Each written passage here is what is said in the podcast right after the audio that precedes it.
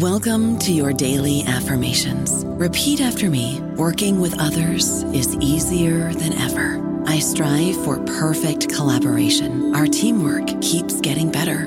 Yeah, affirmations are great, but Monday.com can really get you the teamwork you desire. Work together easily and share files, updates, data, and just about anything you want all in one platform. Affirm yes to start or tap the banner to go to Monday.com. Lucky Land slots, you can get lucky just about anywhere. Dearly beloved, we are gathered here today to. Has anyone seen the bride and groom? Sorry, sorry, we're here. We were getting lucky in the limo and we lost track of time. No, Lucky Land Casino, with cash prizes that add up quicker than a guest registry. In that case, I pronounce you lucky. Play for free at LuckyLandSlots.com. Daily bonuses are waiting. No purchase necessary. Void where prohibited by law. 18 plus. Terms and conditions apply. See website for details.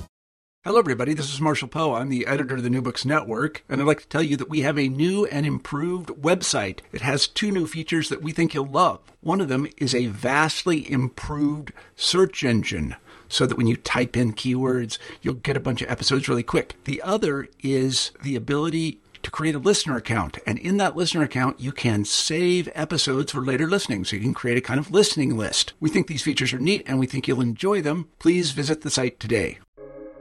Welcome to the New Books Network. I'm Caleb Zakarin, assistant editor of the New Books Network, and you're listening to New Books in History. Today I'm speaking with Benjamin Hoy, associate professor of history at the University of Saskatchewan. Ben's latest book, A Line of Blood and Dirt Creating the Canada United States Border Across Indigenous Lands, is the recipient of the AHA's Albert Corey Prize in the History of Canadian American Relations. In A Line of Blood and Dirt, Benjamin shows how the U.S. Canadian border was built across Indigenous lands. Ben, thank you for joining me today on the New Books Network. Oh, thanks so much for having me.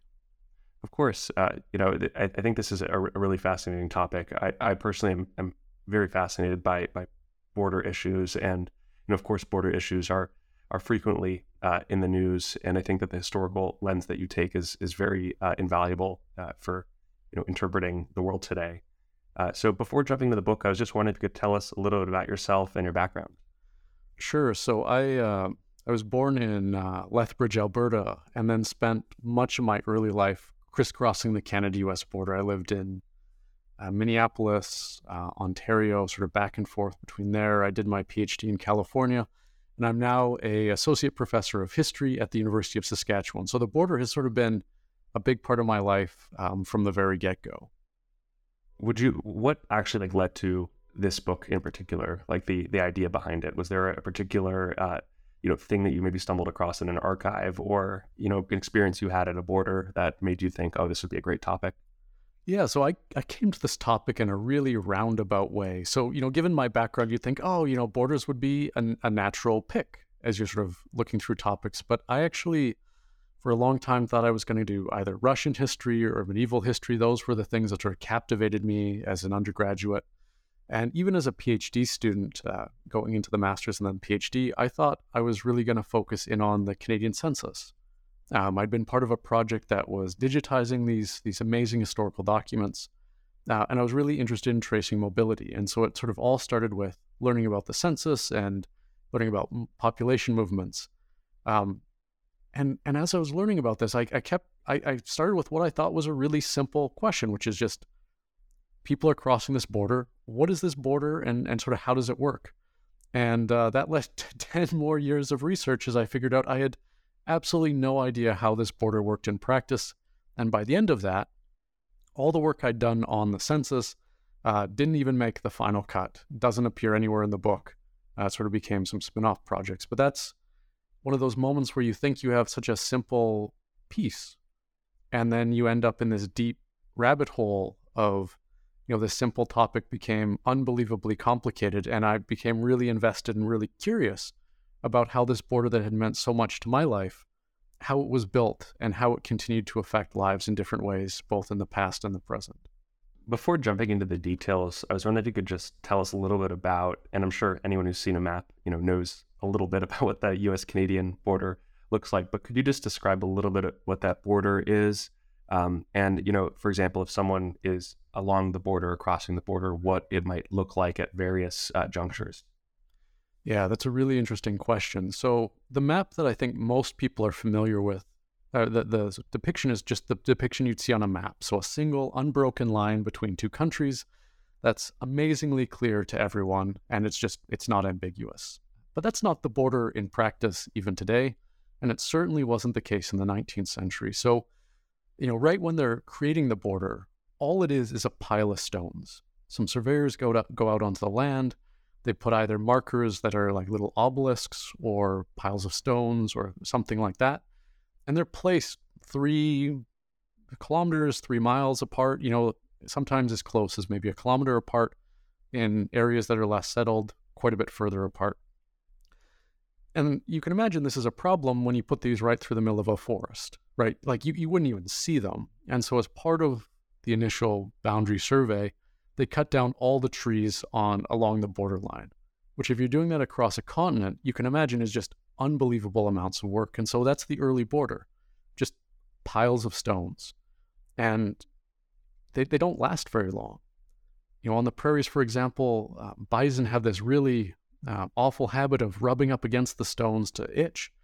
And within 10 years, the, the, the stones that they'd spent so much time putting up are just, you know, back down onto the earth. And so not only are the border stones and sort of markers hard to see unless you're looking for them, uh, but they have to be constantly replaced. Trees have an awful habit of regrowing, and suddenly that forest that you put the, the boundary through is a forest again. Um, and so the second part of a, a, border is, of course, the people. You know, you, you police them with customs officials, immigration officials, uh, Indian agents, things like that. Um, but for much of the border's history, all of those people are stationed guarding uh, the Atlantic Ocean or the Pacific Ocean. Because the border, right, it's not just about land, it's about water as well. And if you want to control commerce, you want to control the oceans. And so you'll see border patrols, um, border agents all the way down the St. Lawrence, right? Large amounts of population there, large amounts of commerce. You'll see them on the oceans. And then where I live in Saskatchewan today, there's almost no one. You have depending on the time period, as little as three people guarding everywhere from the Rocky Mountains to the Great Lakes. You know, that's a, a thousand miles of territory, and you've got a handful of people on horseback doing it. You know, over time that grows, but it's it's never enough to actually guard the border in the way that we might imagine it today. Could you could you give a bit of an overview of of some of the indigenous groups that lived uh, in areas that crossed both of the borders or were near the borders? Some of the, the groups that you focus on. Um, in the book and uh, you know how life started to change once European settlers began to arrive in these areas along the borderlands. Mm-hmm. Yeah, it's a, a great question, and it's going to really depend on the group that you look at. So every indigenous community will have a different story um, about how the border impacted their life, and depending on their, their, their sort of lived circumstances when the border is being built, some groups helped build the border. Um, so, especially on the West Coast, you have hundreds of Indigenous laborers and guides and surveyors from the Coast Salish and elsewhere um, who are participating in the border. In other areas, they're driving surveyors out, especially in the prairies, or at least discussing the possibility of, of simply killing surveyors, right? In, in many ways, it's kind of crazy to think about, but it would be like me going to France and saying, ah, I'm going to establish the Republic of Hoy and I've brought some surveyors with me, and I'm, I'm just going to go right through an existing nation, surveying and, and demarcating and dividing up land, right? The same is happening in North America this time. And groups like the Oceti-Sakowin or the Sioux, uh, the Métis, the Cree, and others, you know, are, are uncertain about what to do. Should they, um, should they be um, good hosts and allow these surveyors to pass through? Um, should they see this as an act of, of aggression and execute them? And if so, what are going to be the implications? And so you'll see all different kinds of responses. So some communities, for example, will use the border to protect their access um, to the remaining herds of bison. Right? If the border is drawn across their lands, then they can get American soldiers to help police the border for them. They don't actually care about the border, but they protect. They, they're using it as a way to protect their own homelands. So you have that kind of response all the way to um, resisting the border um, militarily or sort of challenging the dominion of Canada and the United States uh, who are coming into your lands. Um, so every group, very different story, even on an individual level. Um, but you see every everything from complete cooperation, or at least not complete, um, qualified cooperation in this specific circumstance, all the way to sort of um, a direct challenge to what's happening. Prior to the arrival of, of the Europeans, uh, what was the sense of the border like? Was was there such a thing as a border? Uh, you know, how did different uh, tribes demarcate one area from another, if they even did? Yeah, so this, like, like you say, is going to really depend on the group. So on the on the west coast, um, which has probably the strongest sense of like, very clear territorial markings, trespassing on another group's land is punishable by death um, in some cases. But the, the territory is less abstract. In, in some ways, um, in a lot of ways, I think, indigenous communities across North America had a much more intuitive sense of territory.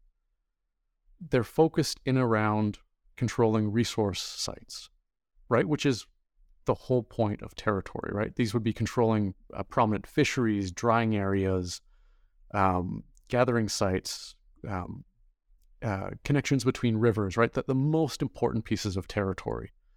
Um, rather than just drawing sort of abstract lines across a, a parallel, right? Which is going to cut rivers in half. It's going to cut all sorts of things in awkward chunks that don't make sense to lived experience. Um, so that's sort of, I think, the biggest difference. Indigenous senses of territory are less abstracted along parallels or along abstract lines and are focused in around the things that matter in society access to resources, access to transportation. So, a very strong sense of, of territory and ownership, um, stewardship, especially. It wasn't just you know control over it; had you had responsibilities to the territories that um, you controlled. And I think that's a little bit different than what you see coming later, where it's distant administrators signing treaties over lands that they have absolutely no conception of. Um, so yeah, I, I, think they're they're quite different. Again, it will depend by the community, but the Coast Salish, you know, very strong senses. But in other areas, it would be, um, you know, like the prairies, less about um, abstract territory of nations and more about family connections right? If you had wide family connections, it was easier to move through many different territories. So kinship was one way that you could really expand your ability to move. I was wondering if you could describe uh, some of the ways in which indigenous communities were dispossessed by Americans and, and the British Canadians when they came in. Uh, you know, if there's any particular, you, you discuss many different stories in the book, but if there's any particular story that you think the listeners might find particularly uh, interesting or you know illustrative yeah um, so there's dozens of different stories about this in the book but one of the ones that stands out to me i think is on the pacific coast um, in the 1840s um, the Canada United States have this this problem where they've come into this territory they don't control. There are many, many strong indigenous groups, the Coast Salish among them, um, who ha- have a demographic majority, right? There, there are a lot of people there, tens of thousands of indigenous people, and relatively few settlers.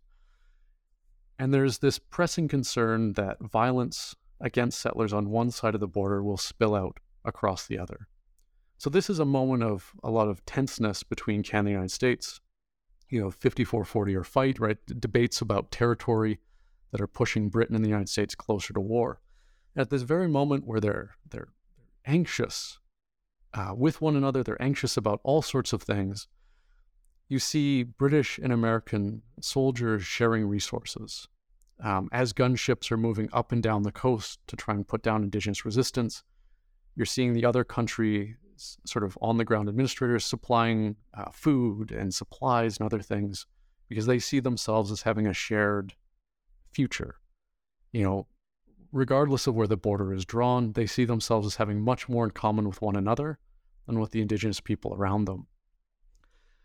And in some ways, this is the older sense of what you'd expect a border to be, which is, right, if you think about the geography of North America, there's a giant mountain separating the West Coast from the other parts of North America.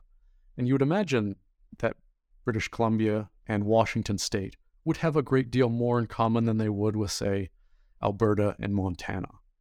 Um, and so you have this this moment where you're finding all of this resistance, and then after that happens, Britain, Canada have to somehow draw a border across those and make them feel separate again. Um, so you see a lot of cooperation between the two um, European powers, more so than you might expect for countries that sort of flirted with war on and off, and were were very much not friends into the 1860s. Um, and yet, when it comes to um, concerns about Indigenous people, they're willing to put aside their differences because they see themselves as having more in common with the people who end up uh, suffering the brunt of a lot of violence. That also connects a lot to the sort of description that you have of, of a, of a compare just comparing the U.S. Canada border versus the U.S. Mexico border. Uh, and I was wondering if you could talk about how these two borders have been just conceived differently uh, in you know in, in policy, especially U.S. policy, to how they want to uh, police the, their, those various borders. Yeah. So one of the surprising things that I found was that early on, so we're talking mid 19th century, the United States is spending just as much money, just sending just as many personnel up to guard the Canada border as it is uh, down south to guard the Mexico border. And in fairness, the borders are quite different. Canada's border with the United States is almost twice as long. So there's less people per square mile. Um, but in terms of money spent, there's quite a few years where they're spending roughly the same amount. Um, but that's really going to change over time. And I think a lot of it has to do with this sense of a commonality. Um, you know, into the 1890s, the United States is still imagining a world in which Canada would become part of the United States. There's a beautiful picture that uh, a magazine called Puck released. Uh, it's called Patient Waiters, and it's a picture of it's in the book. There's a, a beautiful tree um, filled with apples. And underneath the tree is Uncle Sam with a basket. And in his basket are all the territories the United States has has come to conquer: um, Hawaii, Alaska, you know, a bunch of other places. And on the tree are a bunch of other apples, including one labeled Canada. And Uncle Sam is standing under there, patiently waiting for Canada to drop into his basket. Um, and so there's there's an idea that Canada could become part of the United States, either directly, you know, an incorporation as another state, or I think what happened more uh, more practically that it became a part of the United States culturally, economically, in all of these other ways, but maintained some semblance of political independence. Um, but it, that its future was tied to the United States. That same kind of imagination, I don't think, applies south of the border. Um, ideas about racial difference, political difference. You know, can the United States come from a common mother? Both come from uh, Britain.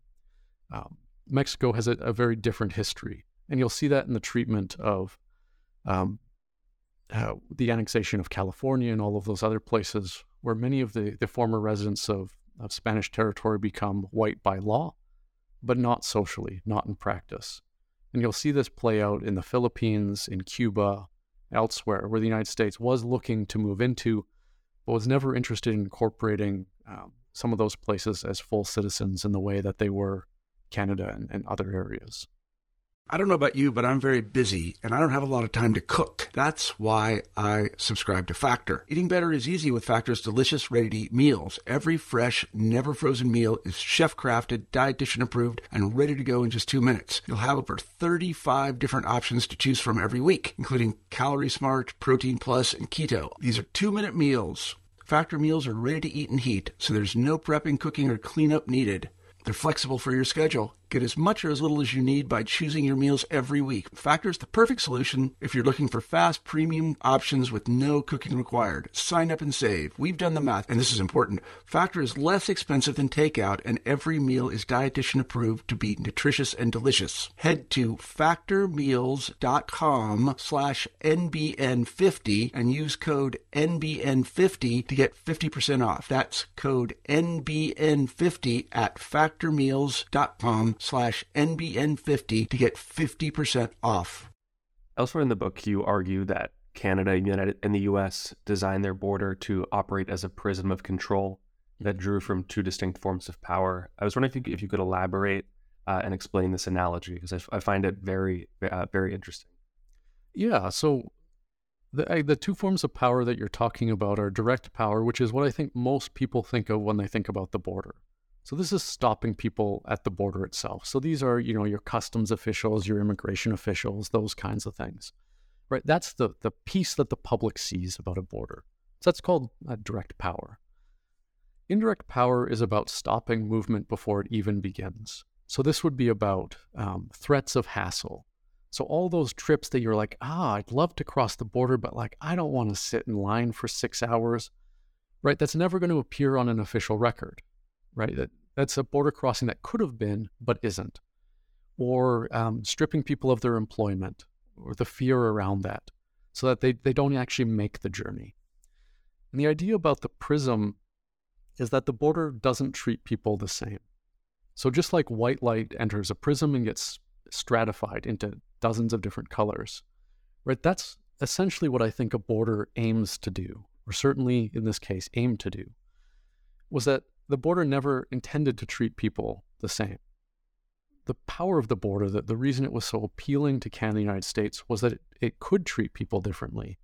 It could let some people pass through with, you know, the, the minorest of inconveniences. You know, maybe a, a handful of minutes spent at the border crossing, you know, a slight delay. And for other people, right, it could stop them from returning home entirely. Right, it became an almost complete wall or it was you know a humiliating experience um, where you were you know um, pro- poked and prodded, asked to remove clothing, or came with fees, um, or asked really embarrassing questions. Right, a very different kind of border, a much more invasive border, and that both of those borders and everything in between existed together, and that that was the power that the government gained was it could force some people to go through this really sort of oppressive, irritating border, and others could just pass through freely so that commerce could continue. How would you compare uh, the, the, sort of the outcomes and lives of indigenous people that ended up on the U.S. side versus those who ended up on the Canadian side of the border? Another really good good question, um, and maybe the way to think about this is that both countries will create refugees. I, I think Canada often prides itself on being better than the United States, but more often than not, that's a matter of um, that's a matter of logistics more than a matter of intent. Let's say. So both countries will create reserves and reservations. Both countries will see staggering demographic declines. Both countries will create things like boarding schools and residential schools. Um, both countries will create um, very sad histories. Um, and you'll see different indigenous nations respond to this in different ways. Um, so, following the 1885 violence in Canada, um, Big Bear's people um, will flee to the United States, knowing what's happening in the United States at the same time. And shortly before, um, Chief Joseph's people, the Nimiipuu, will flee north into Canada you know, in, in both cases, trying to escape violence, trying to escape uh, hardship, trying to build a better life for their people. Um, you know, some indigenous groups will move back and forth across the border, trying to trying to create um, better situations, and in many cases, will struggle to do so. So, Little Bear's people, um, for example, will stay in Montana, uh, become part of the Rocky Boy Reserve and elsewhere. Others will return to Canada. Um, but that splintering of of that community still matters hundred years later. Um, you know, there's still community organizers bringing those the descendants of those um, com- that community back together each year. Um, so years later, the the violence that that Canada takes part in is um, is still having an effect. So with that said, you know, the United States will fight in wars far more often than Canada hundreds and hundreds of battles. So there's a lot more um, explicit violence south of the border. Um, that's that's certainly the case. But for the outcomes of a lot of people, if you're looking at demographic decline, whether that's through military violence or you're looking at disease or or other things, it doesn't paint the prettiest of picture for those who were north of the line either. I was wondering if you could talk about uh, the experience of, of maybe a group like the, the Dakota or the Lakota, what their experience was like with, with border closures. Yeah, so uh, both the Lakota and the Dakota, following violence with the United States, will move up into Canada. And that's one of the areas where the border becomes really interesting. One of the first things that a government does when it builds a border is it relinquishes some power. And this is the most frustrating part of border control. In, in many ways, when you build a border, you're saying, my soldiers won't go past this line. Lakota and Dakota um, very intelligently realize that this is going to happen. Um, and when they start, um, when they when they feel like they can't win the war, they'll relocate north, um, where the soldiers won't continue their chase. Um, Lakota uh, temporarily, but the Dakota long term. Um, but even north of the border, even in, in Prince Albert um, and the sort of areas in Saskatchewan, in Manitoba that, that some end up in, there's still not that feeling of safety. Um, so there's a number of, of stories in the book that talk about uh, burial practices where there's fears that American soldiers will come up north of the border and either interfere with Dakota lives, commit violence, or grave rob.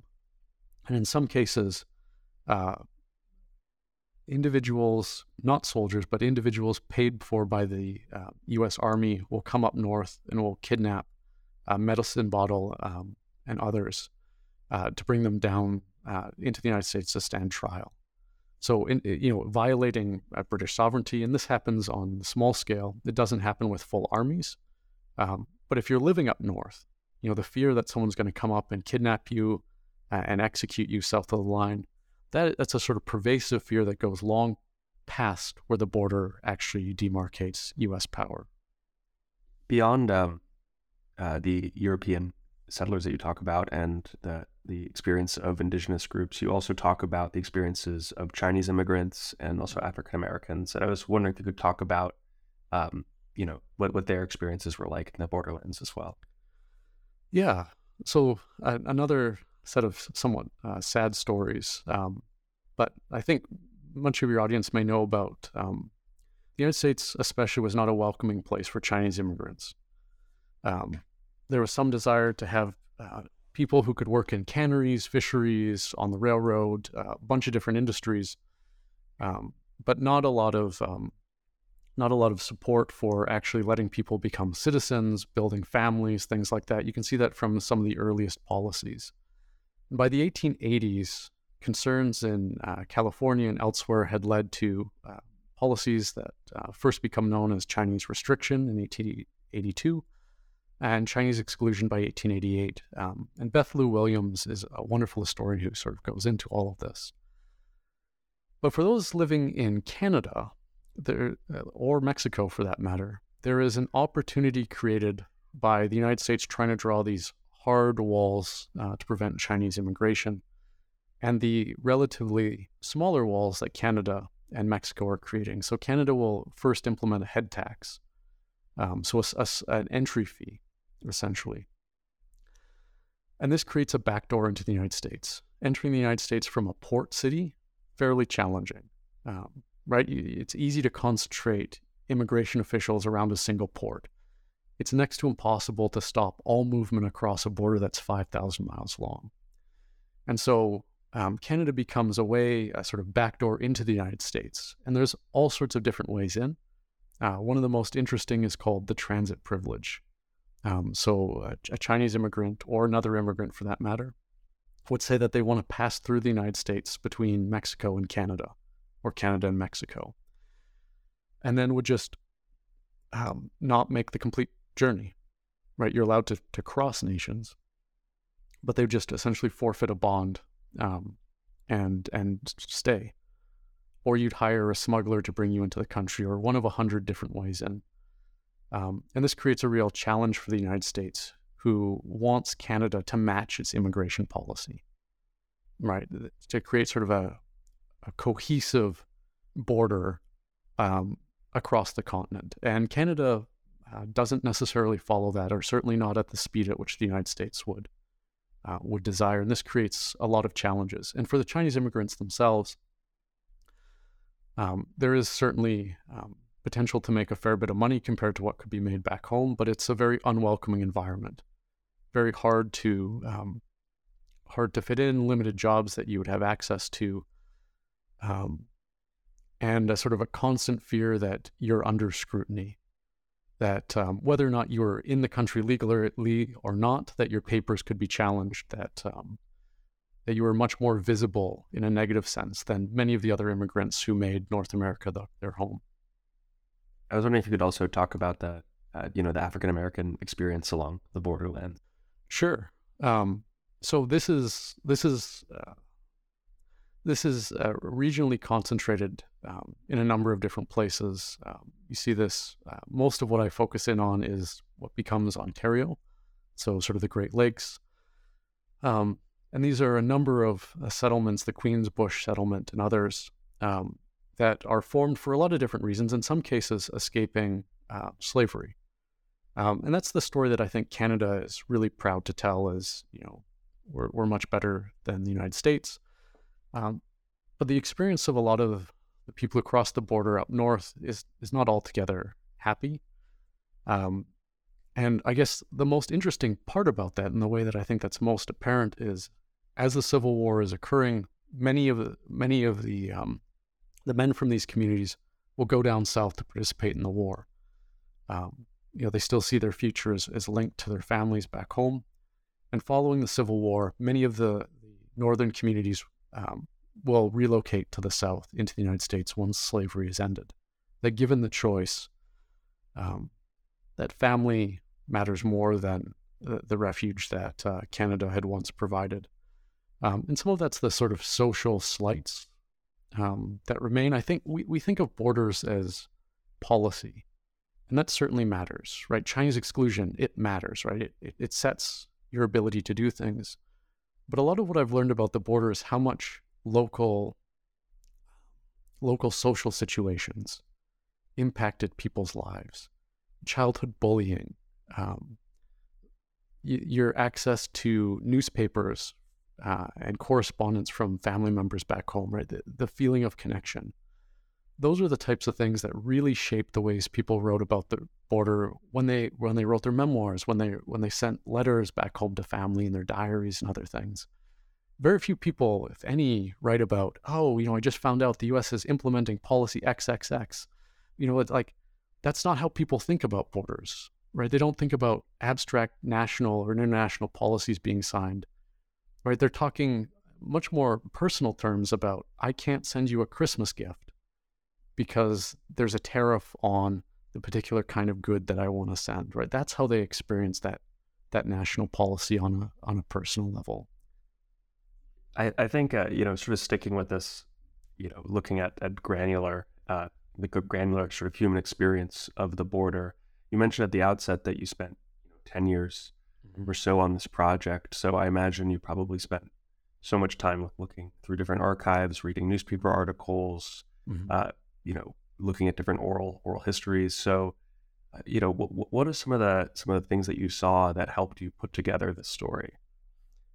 Yeah, so I, I looked at all different kinds of of information, and the one that I think was most unique was I, I wanted to map the border. Um, so I pulled out all of the pay lists. So all the immigration agents, all the customs agents, all the Northwest Mounted Police, all the people who have some role with border control. And I thought, what happens if we map it? So instead of looking at that line where it's a single unbroken line across the entire border, what happens if we map the people who are actually on the ground and how that changes? And then you can see where the governments care right? They care about both coasts. They leave most of the border across the middle open. And then I started to compare that to the lived experiences of people in each region, right? Did the concentration of border guards change people's lives? And to some extent it did, and in other ways it didn't, and it really changed the way I thought about the border. I realized that one of the things that um, that both governments did is they relied really heavily on indirect power right? Stopping journeys before they even began. When you only have a handful of people in a region, one, you have to rely on local support. So there might only be, you know, three or four agents in a given area. But if they have hundreds, uh, a network of hundreds of people who are giving them tips about movement and things like that, um, that really amplifies their ability to do their work. But it also means the border is really uneven. So if the local community is concerned about Chinese immigration, right, they're going to they're to follow uh, Chinese immigrants who are moving around. They're going to be um, supplying tips and other things, and that really helps the agent. But other things, like say smuggling liquor, the community might just say, you know, that's how our community makes money, and the you know the customs agent at that that area is just totally shut out, not invited to any social events if they start investigating these kinds of things. Um, and so it you know you have local communities driving a lot of international policy in ways that I certainly didn't appreciate before I delved into uh, both the policy and the placement of people, but also the the sort of individual experiences of of the agents who are in charge of this on the ground, who feel often isolated and unsupported by the governments, but also the communities around them who are writing histories of the border. Um, their life crisscrosses the border, and they rarely even mention it. Right for them, it's it's the cities they're moving between. The border just sort of fades from view, and I realize that the border sort of pops up in people's lives during moments of crisis but for much of its history, depending on the community you are, especially for um, British immigrants with some wealth and some education, the, the border is just like a minor trifle.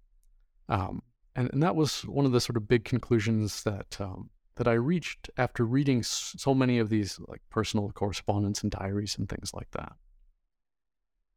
If you were kind of just explaining, I, I almost want to ask like a like you know philosophically what does what is a border you know uh, you know if there's a, a, kind of an a sense with which you now have come to understand borders that you think uh, you know maybe most people don't have that if they thought about borders in these terms maybe or if they you know when reading the news or whenever you're hearing about you know either border issues in Ukraine and Russia or border issues in US and Mexico uh, of course, you don't have to go down a political route necessarily, but you know, is there is there a way now that when you're reading the news or seeing things or hearing about borders that you're like, I'm actually thinking about this quite differently than I did before I did this project?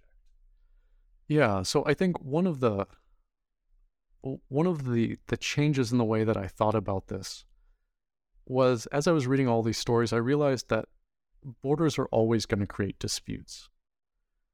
Life life is filled with sort of a spectrum of identities right? You you almost never get everyone on one side of a ge- uh, arbitrary geography to believe one thing, and on the opposite side they believe totally different things. Religions cross borders, animals cross borders, occupations, like every part of our life crisscrosses borders.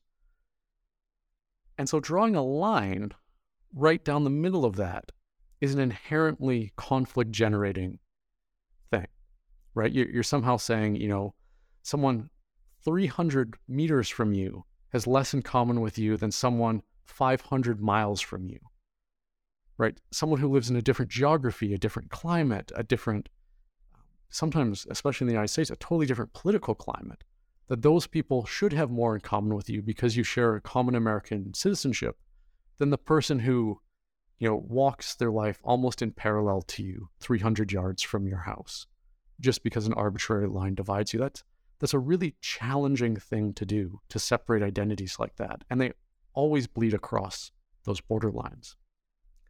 And so when conflicts occur, I think it's it's interesting less that they occur, right? I think that's just a fundamental part of trying to draw arbitrary borders, and more around why. Right? Is this a is this a cultural class? Is is it religious? Is it a fight over territory? Is it you know an imagined empire? right? Uh, we sort of go back to the United States once imagining Canada as part of its territory, but it'll imagine all kinds of places around the world as part of the greater United States.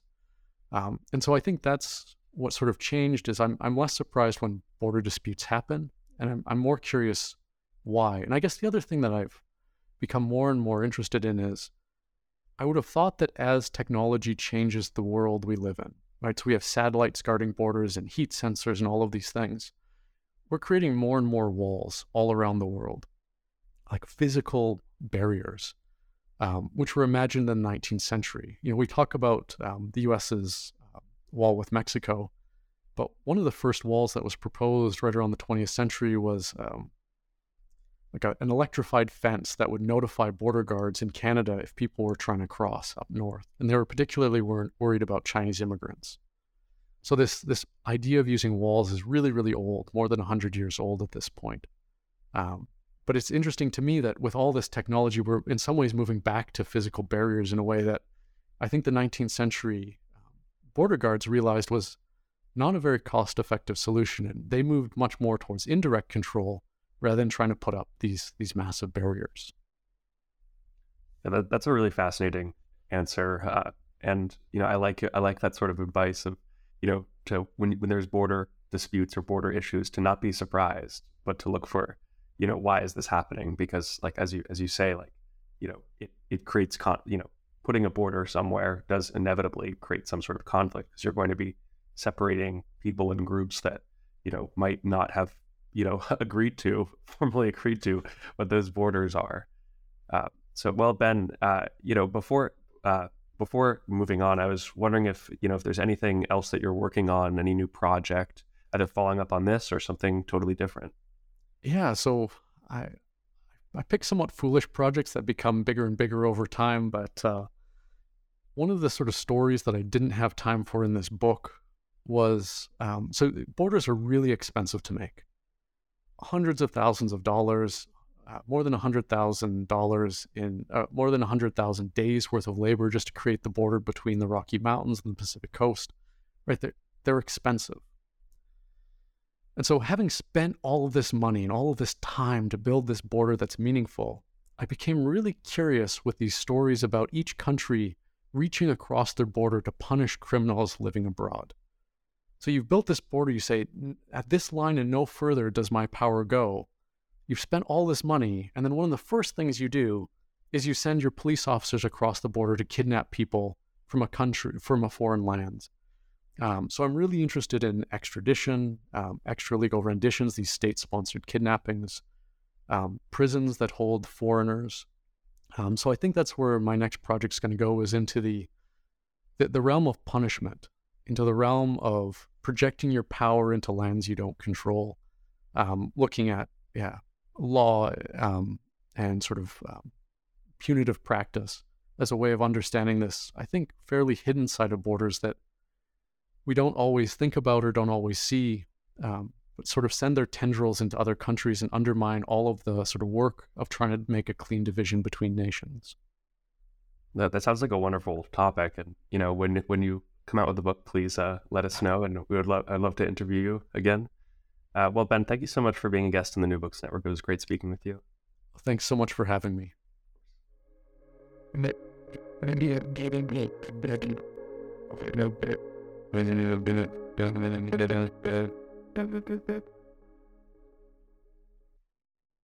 Lucky Land Casino asking people what's the weirdest place you've gotten lucky? Lucky? In line at the deli, I guess? Aha, in my dentist's office.